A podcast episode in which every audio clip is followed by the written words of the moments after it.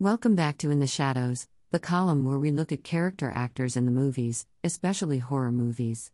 Up today, it's Elisha Cook Jr., one of the most recognizable character actors of all time.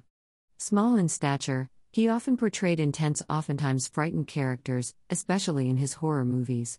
One of my favorite Cook performances in a genre film was in House on Haunted Hill, 1959, in which he co starred with Vincent Price as the terrified Watson Pritchard, the one man in the movie who believed ghosts were haunting the house. Cook also enjoyed a memorable moment in The Night Stalker, 1972, when he falls asleep in the back of Kolchak's car, scaring the living daylight out of the reporter, Darren McGavin, when he bolts upright in the back seat. Here now is a partial look at some of Elisha Cook Jr.'s impressive 220 screen credits. Her Unborn Child, 1930, Stuart Kennedy, Cook's first screen credit is in this 1930 love story drama.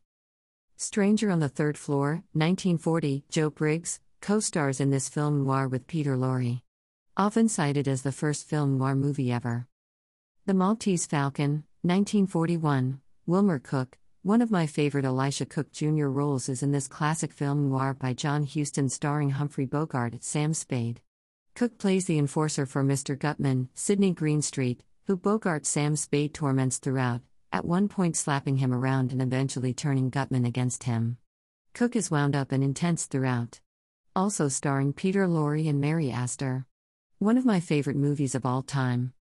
A Haunting We Will Go, 1942, Frank Lucas supporting role in this Laurel and Hardy spooky comedy. The Big Sleep, 1946, Harry Jones, reunited with Humphrey Bogart, with Bogart this time playing Philip Marlowe. Directed by Howard Hawks and written by William Faulkner, Leigh Brackett, and Jules Furthman, this one is so complex that even after subsequent viewings it's still difficult to figure out who did what to whom and why. Bogart famously married co star Lauren Bacall shortly after this movie. Shane, 1953, Stonewall Torrey, supporting role in this classic Alan Ladd Western. His character is dramatically slain by the villainous gunslinger played by Jack Palance. Adventures of Superman, 1954, Semi Private Eye, Homer Garrity, plays private detective Homer Garrity hired by Lois Lane to prove that Clark Kent is really Superman in this episode of the George Reeves Superman TV series. The Killing, 1956, George Peatty, supporting role in this film noir thriller directed by a young Stanley Kubrick. Voodoo Island, 1957, Martin Schuyler, zombie horror movie starring Boris Karloff, notable for featuring the screen debut of Adam West.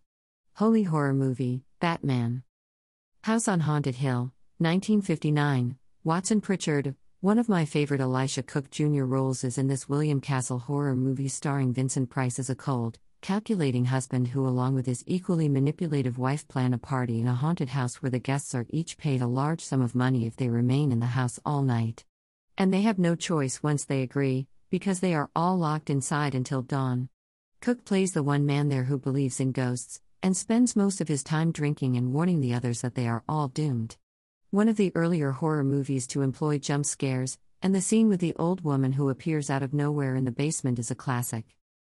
Black Zoo, 1963, Joe, horror movie starring the Hammerham himself, Michael Gough, playing a character who uses his zoo animals to kill his enemies. Of course. The Haunted Palace, 1963, Peter Smith, reunited with Vincent Price in this horror movie directed by Roger Corman based on a story by H.P. Lovecraft. Cook plays a frightened townsperson who is a yes man to a tougher townsperson played by Leo Gordon, and they lead the villagers in attempts to oust Vincent Price's Charles Dexter Ward from their community, fearing that he is a menace to their community. And they're right. Also stars Lon Chaney Jr., in a rare pairing with Vincent Price. One of my favorite Roger Corman slash Vincent Price movies. Rosemary's Baby, 1968, Mr. Nicholas, part of the terrific cast in Roman Polanski's classic horror movie, which also stars Mia Farrow, John Cassavetes, Ruth Gordon, Maurice Evans, and Ralph Bellamy. The Night Stalker, 1972, Mickey Crawford, plays an informant for Darren McGavin's Carl Kolchak in this groundbreaking vampire movie written by Richard Matheson. Cook provides one of the better jump scares in the movie as noted above.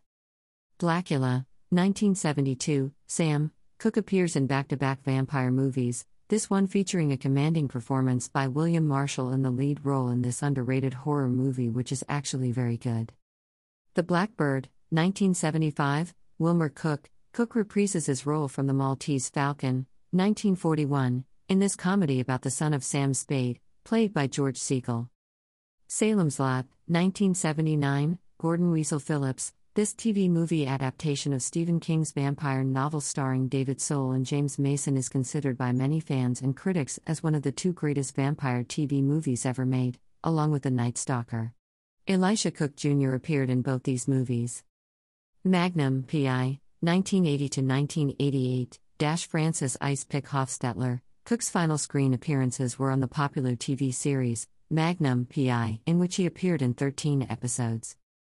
Elisha Cook Jr. appeared in tons of TV shows over the years, including Gunsmoke, The Wild Wild West, Star Trek, Batman, The Odd Couple, and Starsky and Hutch, to name just a few. I hope you enjoyed this partial list of Elisha Cook Jr.'s career. He was a character actor who starred in many genre films, some, like Rosemary's Baby and The Night Stalker, are some of the more important ones ever made. Join me again next time for another edition of In the Shadows where we look at the careers of character actors in the movies, especially horror movies. As always, thanks for reading. Michael